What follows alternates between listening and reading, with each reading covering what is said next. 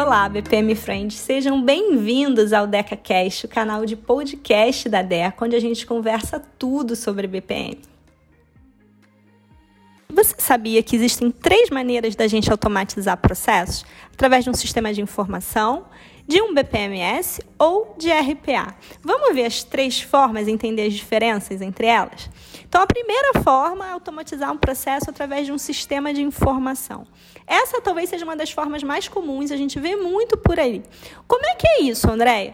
Quando eu tenho um processo que é apoiado por um sistema especificamente e que aquele sistema é voltado para aquele processo especificamente. Então, o sistema tem as funcionalidades, os recursos necessários para apoiar e automatizar aquele processo, mas somente aquele processo daquela empresa. Um exemplo bastante comum é quando a gente vê um processo de folha de pagamento com um sistema de folha de pagamento que a empresa adquiriu ou que a empresa desenvolveu.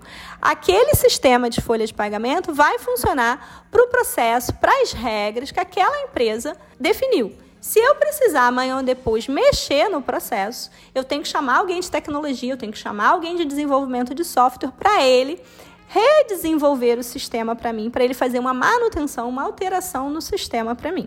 E esse sistema de folha de pagamento, ele obviamente, ele não faz o processo de férias ou ele não faz o processo de compras. Ele é restrito, ok? A segunda forma da gente automatizar processos é automatizar através de BPMS. BPMS é uma sigla que significa Business Process Management System. Algumas pessoas também traduzem o S como software ou como suite.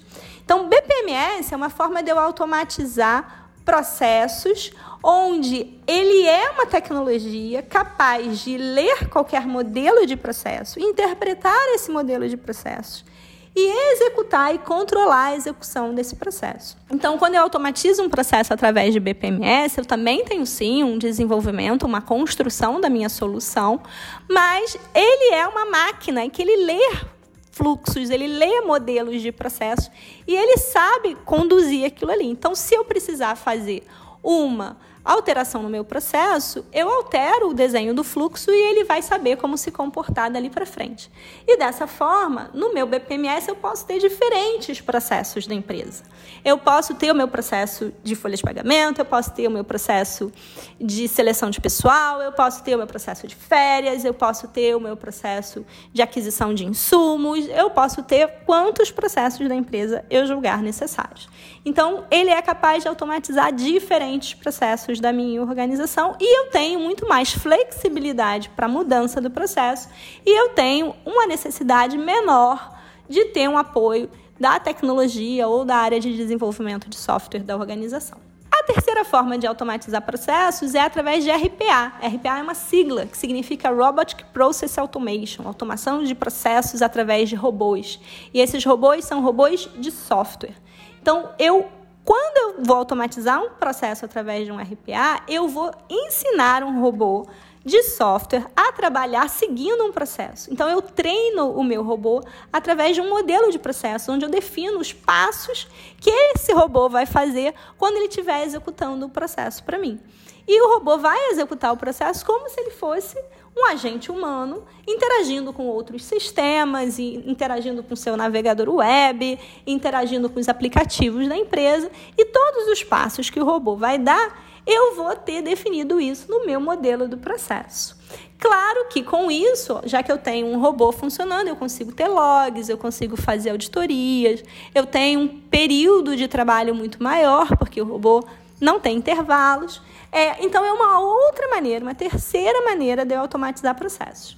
Em todos esses casos, existem ferramentas específicas. Então, eu posso ter uma ferramenta de BPMS, eu posso ter uma ferramenta de RPA e eu posso ter é, sistemas de informação que são softwares de prateleira, que são adquiridos também, que são comprados como ferramentas. Tudo bem? E aí, provavelmente vocês vão perguntar, Andréia, mas qual das três é a melhor opção?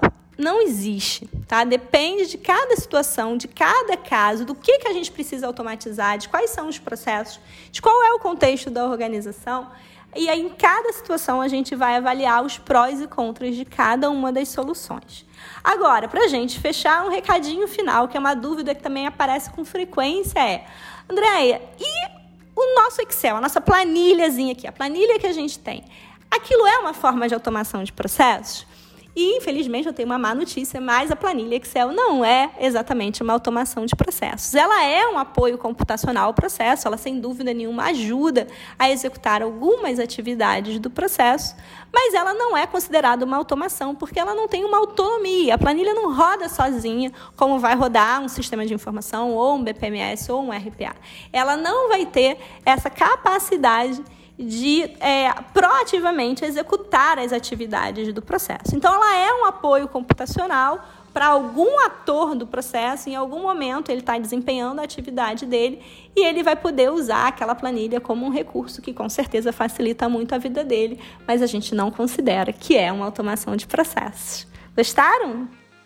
Para não perder nenhum episódio do DecaCast, não esquece de seguir no Spotify, assinar no iTunes, marcar as suas cinco estrelinhas, manda o seu feedback pelas nossas redes sociais e a gente se fala no próximo episódio.